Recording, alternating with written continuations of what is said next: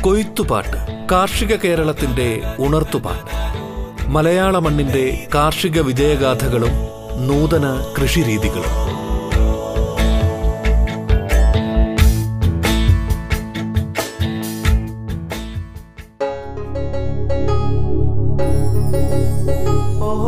നമസ്കാരം പ്രിയ ശ്രോതാക്കളെ.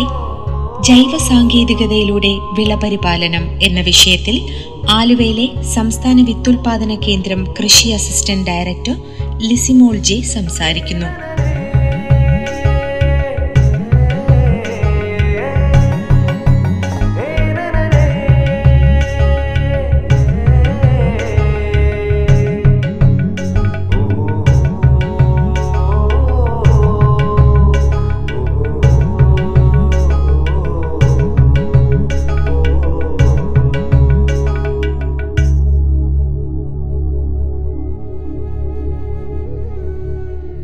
നമ്മുടെ എല്ലാം ആരോഗ്യത്തിന് പല വിധത്തിലുള്ള വെല്ലുവിളികൾ നേരിട്ടുകൊണ്ടിരിക്കുന്ന ഒരു കാലഘട്ടത്തിലൂടെയാണല്ലോ നാം കടന്നു പോകുന്നത്. ഒരു മനുഷ്യന്റെ ആരോഗ്യം എന്നാൽ അവൻ കഴിക്കുന്ന ഭക്ഷണത്തിന്റെ ക്വാളിറ്റിയാണ് അവന് ആവശ്യമുള്ള എല്ലാ മൂലകങ്ങളും മണ്ണിൽ നിന്നും ആ ചെടിയിലൂടെ ചെടിയുടെ ഉൽപ്പന്നങ്ങളിലൂടെ പൂവ് കായ് അത് കഴിക്കുന്ന ജന്തുക്കളിലൂടെ വീണ്ടും അത് മനുഷ്യനിലേക്ക് എത്തുന്നു. അങ്ങനെ മൺ ഏതെല്ലാം മൂലകങ്ങളാണോ മനുഷ്യ ശരീരത്തിന് ആവശ്യമായത്? അതെല്ലാം മണ്ണിലുണ്ടെങ്കിൽ മാത്രമേ മനുഷ്യനെ ആഹാരത്തിലൂടെ സമ്പൂർണമായ ആരോഗ്യം കൈവരുകയുള്ളൂ. എല്ലാവർക്കും ഭക്ഷണം ലഭിക്കുക എന്നുള്ളതാണല്ലോ ഭക്ഷ്യ സുരക്ഷ കൊണ്ട് നമ്മൾ അർത്ഥമാക്കുന്നത്. അതുപോലെ തന്നെയാണ് സുരക്ഷിത ഭക്ഷണത്തിന്റെ പ്രാധാന്യവും. എന്തെങ്കിലും ഭക്ഷണം കഴിക്കുക എന്നുള്ളതിനേക്കാളും പോഷകമൂല്യം ഉള്ള സുരക്ഷിതമായിട്ടുള്ള ഭക്ഷണം എല്ലാവർക്കും ലഭിക്കണം എന്നുള്ളതുകൂടി വളരെ പ്രാധാന്യമുള്ള ഒരു കാര്യമാണ്. അതുകൊണ്ട് തന്നെയാണ് നാം ഇപ്പോൾ ഓർഗാനിക് ഫാമിങ്ങിനെ പറ്റി കൂടുതലായിട്ട് ചിന്തിക്കുന്നത്. എന്തിനാണ് നാം ജൈവ കൃഷി രീതിയിലേക്ക് തിരിയുന്നത്? നമുക്കറിയാം ഇപ്പോൾ ഒരുപാട് കാർഷിക മേഖലയിലുള്ള സ്ഥിരം കർഷകർക്ക് പുറമെ തന്നെ വളരെയധികം ആളുകൾ കാർഷിക മേഖലയിലേക്ക് വന്നിരിക്കുന്ന ഒരു കാലഘട്ടമാണ്. ഇങ്ങനെ വന്നിരിക്കുന്നവർ തന്നെ ഭൂരിഭാഗവും ജൈവ രീതിയിൽ കൃഷി ചെയ്ത് ജൈവ ഉൽപ്പന്നങ്ങൾ വളരെ സേഫ് ആയിട്ടുള്ള ഹെൽത്തി ആയിട്ടുള്ള പ്രോഡക്ട്സ് ഉണ്ടാക്കണം എന്നുള്ള ഒരു ഉദ്ദേശത്തിലാണ് കാർഷിക മേഖലയിലേക്ക് വരുന്നത്. അപ്പോൾ എന്താണ് എന്തിനാണ് നാം ഈ ജൈവ രീതിയിൽ ഉള്ള കൃഷികൾ ചെയ്യുന്നത് എന്നുള്ളത് നോക്കിയാൽ പ്രകൃതി നിയമങ്ങളെ വളരെയധികം മാനിച്ചുകൊണ്ട് പോകുന്ന ഒരു കൃഷി രീതിയാണ് ഈ ഓർഗാനിക് ഫാം. ഒരാൾ പോഷകമൂല്യമുള്ള ആരോഗ്യത്തിന് ഹാനികരമല്ലാത്ത ഉൽപ്പന്നങ്ങളാണ് ലക്ഷ്യമാക്കുന്നതെങ്കിൽ അയാൾക്ക് ജൈവ കൃഷി രീതി അവലംബിച്ചേ മതിയാവും. ഈ കൃഷി രീതിയിൽ രാസവളങ്ങളെയും രാസ കീടരോഗ നിയന്ത്രണ മാർഗങ്ങളെയും ഒഴിവാക്കിക്കൊണ്ട് പരമാവധി ജൈവ പുനഃചംക്രമണത്തിലൂടെ ജൈവ പുനഃചംക്രമണത്തിലൂടെയാണ് ഈ ഓർഗാനിക് ഫാമിംഗ് നാം പ്രാക്ടീസ് ചെയ്യുന്നത്. അതിനു വേണ്ടിയിട്ട് പുറത്തു നിന്നുള്ള ഇൻപുട്സ് പരമാവധി ഒഴിവാക്കണം. നമ്മുടെ കൃഷിയിടത്തിൽ തന്നെയുള്ള വിഭവങ്ങൾ അത് പരമാവധി ഉപയോഗിച്ചുകൊണ്ടുള്ള ഒരു കൃഷി രീതിയാണ് ഈ ഓർഗാനിക് മണ്ണും വെള്ളവും ചെടികളും മൃഗങ്ങളും സൂക്ഷ്മജീവികളും എല്ലാം അടങ്ങുന്ന ആവാസ വ്യവസ്ഥയെ സംരക്ഷിച്ച് കൊണ്ടുള്ള ഒരു സുസ്ഥിരമായിട്ടുള്ള രീതിയാണ് ഓർഗാനിക് ഫാമിംഗ് മണ്ണിന്റെ ഘടനയും ജൈവാംശവും പോഷകമൂല്യവും നിലനിർത്തുവാനും മെച്ചപ്പെടുത്തുവാനും ഓർഗാനിക് ഫാമിംഗ് ലക്ഷ്യമിടുന്നുണ്ട്. ഇങ്ങനെയുള്ള എല്ലാ കാര്യങ്ങൾക്കും കൂടിയുള്ള ഉത്തരമാണ് ഇന്റഗ്രേറ്റഡ് ഫാമിംഗ് സാധ്യമായിട്ടുള്ള എല്ലാ ഇടങ്ങളിലും ജൈവ വൈവിധ്യം പരമാവധി വർദ്ധിപ്പിച്ചുകൊണ്ടുള്ള കൃഷിരീതികളാണ് നാം പിന്തുടരേണ്ടത്. കേരളത്തിലെ പുരയുടെ കൃഷി ഇങ്ങനെയുള്ള ഇന്റഗ്രേറ്റഡ് ഫാമിംഗ് സിസ്റ്റത്തിന്റെ ഏറ്റവും വലിയ ഉദാഹരണം തന്നെയാണ്. അതിനോടൊപ്പം തന്നെ പരമാവധി വിളകൾ നമ്മുടെ കൃഷിയിടത്തിൽ ഉൾപ്പെടുത്തിക്കൊണ്ടുള്ള സമ്മിശ്ര കൃഷിയും വിള പരിവർത്തനവും എല്ലാം ഇതിൽ ശീലമാക്കേണ്ടതാണ്.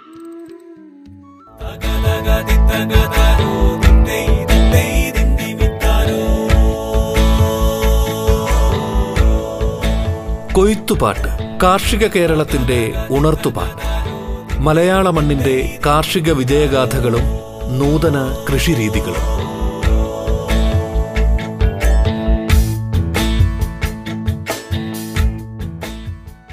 നമുക്ക് പൊതുവെ ജൈവകൃഷി എന്ന് പറഞ്ഞാൽ രാസവളങ്ങളൊക്കെ ഒഴിവാക്കി കുറച്ച് ചാണകപ്പൊടി ഇട്ട് അങ്ങനെ ഉള്ള ഒരു കൃഷിയാണ് നമ്മൾ സാധാരണ ജൈവ കൃഷി എന്ന് പറയുന്നത്. പക്ഷേ ജൈവ കൃഷിയിൽ എപ്പോഴും പ്രതിരോധത്തിനാണ് പ്രാധാന്യം. മണ്ണിന്റെ ആരോഗ്യത്തിനാണ് പ്രാധാന്യം. അപ്പോൾ ഇത്രയും കാര്യങ്ങൾ മിനിമം ഒരു ജൈവ കൃഷിയിൽ നമ്മൾ നമ്മുടെ മനസ്സിൽ ഓർത്തിട്ട് വേണം ഒരു ജൈവ കൃഷി ആരംഭിക്കാൻ. അതിൽ പ്രധാനമായിട്ടും പച്ചിലവള ചെടികൾ നമ്മുടെ ചീമക്കൊന്ന പോലുള്ള പയർ പോലുള്ള പച്ചില ചെടികൾ ഈ കൃഷിയിൽ നമ്മൾ ഉൾപ്പെടുത്തേണ്ടി വരും. കൂടാതെ അസോള വളരെ എളുപ്പത്തിൽ നമുക്ക് കൃഷി ചെയ്തെടുക്കാവുന്ന ഒരു പച്ചിലവളം എന്ന് തന്നെ പറയാം. ചെടികൾക്ക് മാത്രമല്ല മത്സ്യം കോഴി ആട് പശു എല്ലാ ജീവികൾക്കും നമുക്ക് കൊടുക്കാവുന്ന ഒരു പായലാണ് അസോള. ഇതിന്റെ മറ്റൊരു വശം എന്ന് പറയുന്നത് സൂര്യതാപീകരണം സോളറൈസേഷൻ. നമ്മുടെ കൃഷിയിടത്തെ സോളറൈസേഷൻ വഴി രോഗാണുവിമുക്തമാക്കുന്ന ഒരു കമ്പോണന്റ് ഇതിൽ വരും. കൂടാതെ കമ്പോസ്റ്റിംഗ്. എന്തെല്ലാം ജൈവാവശിഷ്ടങ്ങൾ നമ്മുടെ കൃഷിയിടത്തിലുണ്ടോ അതെല്ലാം കമ്പോസ്റ്റ് ചെയ്ത് വീണ്ടും നമ്മുടെ കൃഷിക്ക് വേണ്ടി ഉപയോഗിക്കുന്ന ആ കമ്പോസ്റ്റിംഗ് രീതി ഒരു കമ്പോസ്റ്റിംഗ് യൂണിറ്റ് ഒരു ജൈവ കൃഷിത്തോട്ടത്തിൽ വളരെ അനിവാര്യമാണ്. ജീവാണു വള വളങ്ങൾ വളരെ കുറച്ച് മാത്രം കർഷകർ ഉപയോഗിക്കുന്ന ഒരു ഘടകമാണ് ജൈവ കൃഷി.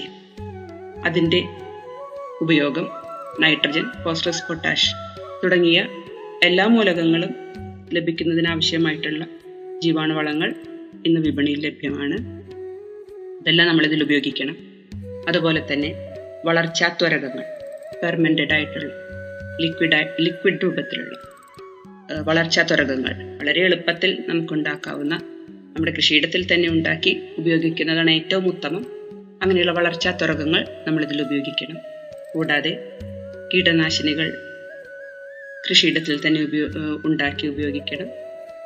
അതുപോലെ ബയോ കൺട്രോൾ ഏജന്റ് രോഗങ്ങൾക്കും കീടങ്ങൾക്കും എതിരെ ജീവികളെ തന്നെ ഉപയോഗിച്ചുകൊണ്ടുള്ള ബയോ കൺട്രോൾ ഇത്രയും കമ്പോണൻസ് നമ്മുടെ ജൈവ കൃഷിയിൽ ഉൾപ്പെടുത്തിയാൽ മാത്രമേ നമുക്ക് ജൈവ കൃഷി വിജയകരമായി കൊണ്ടുപോകാൻ സാധിക്കുകയുള്ളൂ.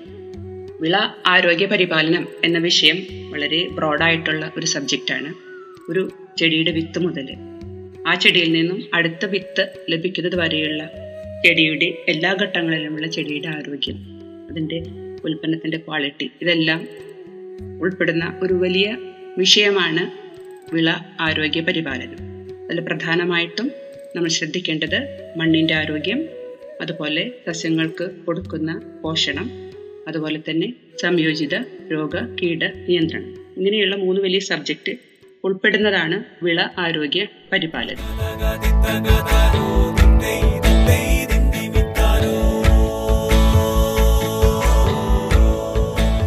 കൊയ്ത്തുപാട്ട് കാർഷിക കേരളത്തിന്റെ ഉണർത്തുപാട്ട്. മലയാള മണ്ണിന്റെ കാർഷിക വിജയഗാഥകളും നൂതന കൃഷിരീതികളും. ഇടവേളയ്ക്ക് ശേഷം കൊയ്ത്തുപാട്ട് തുടരും.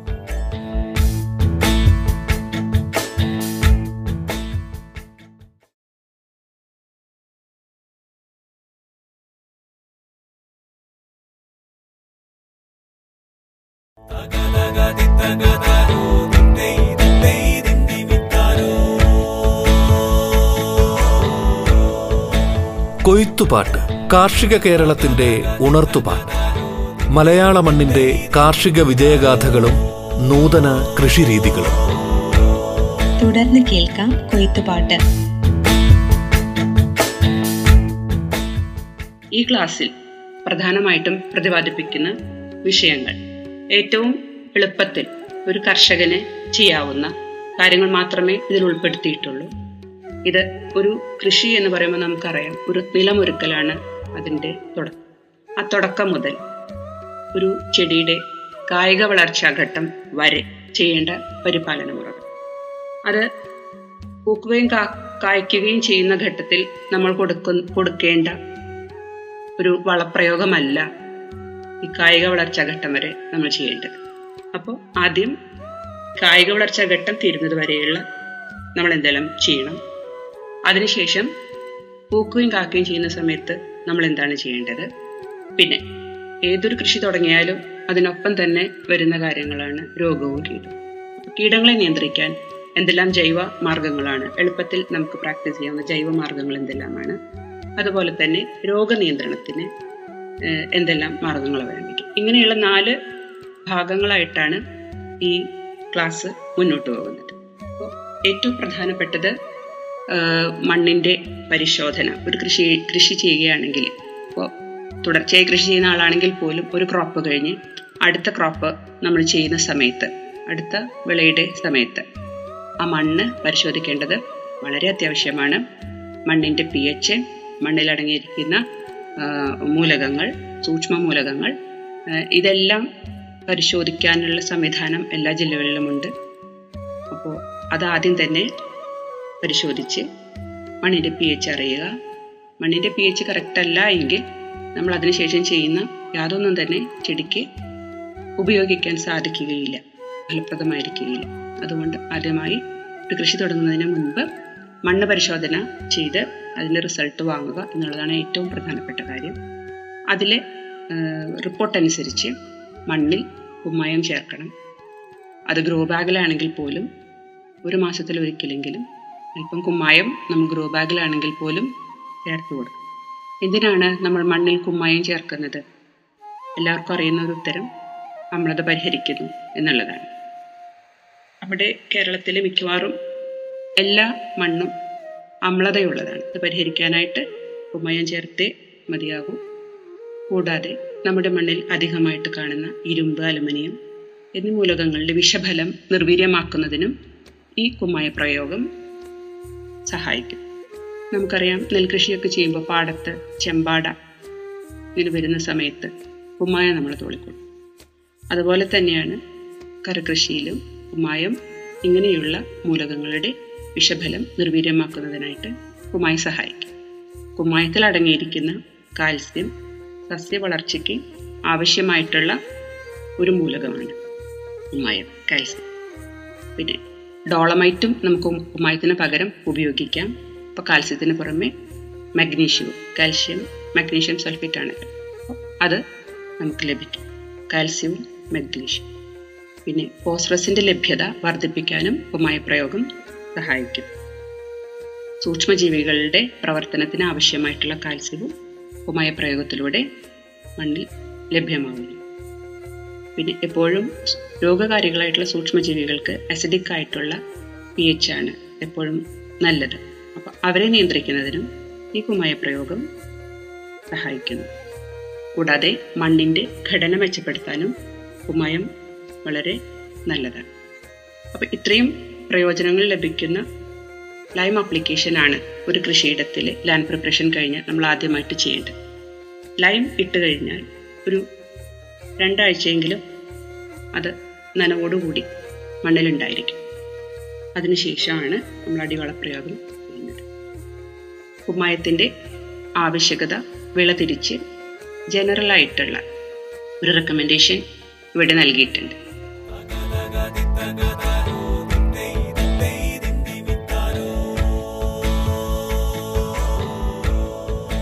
കൊയ്ത്തുപാട്ട് കാർഷിക കേരളത്തിന്റെ ഉണർത്തുപാട്ട്. മലയാള മണ്ണിന്റെ കാർഷിക വിജയഗാഥകളും നൂതന കൃഷിരീതികളും.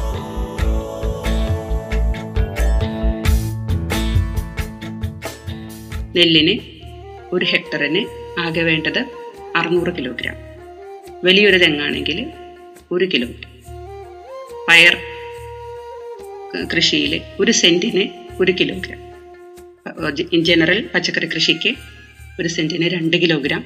വാഴയാണെങ്കിൽ ഒരു വലിയ വാഴയ്ക്ക് അര കിലോ.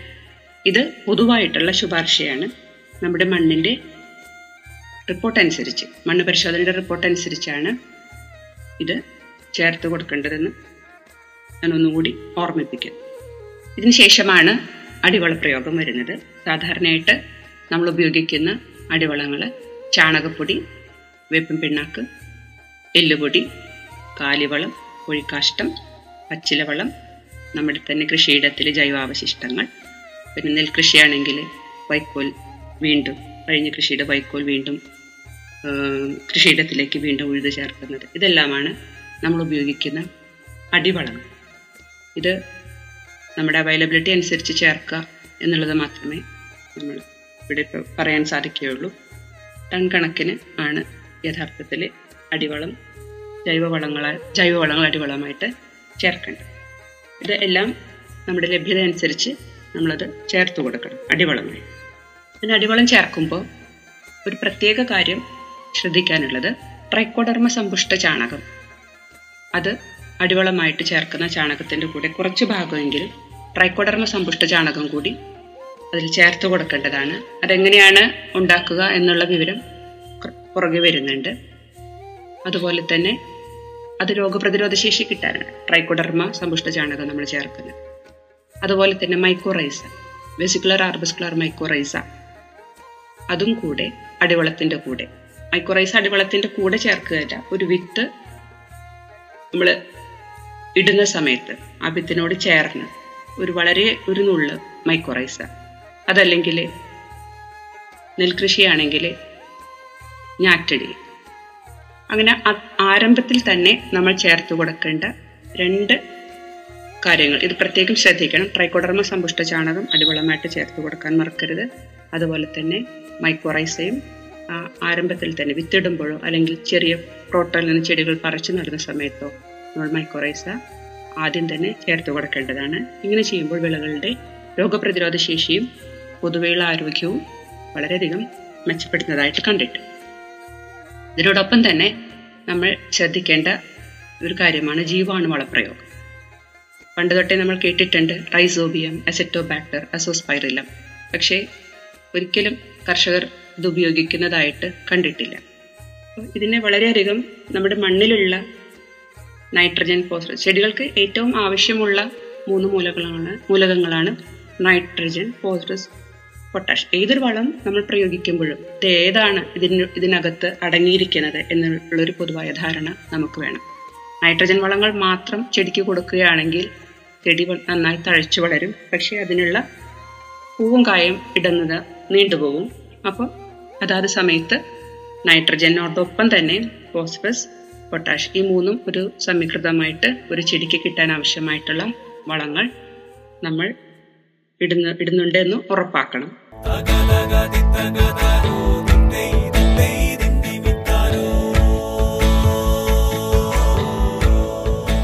കൊയ്ത്തുപാട്ട് കാർഷിക കേരളത്തിന്റെ ഉണർത്തുപാട്ട്.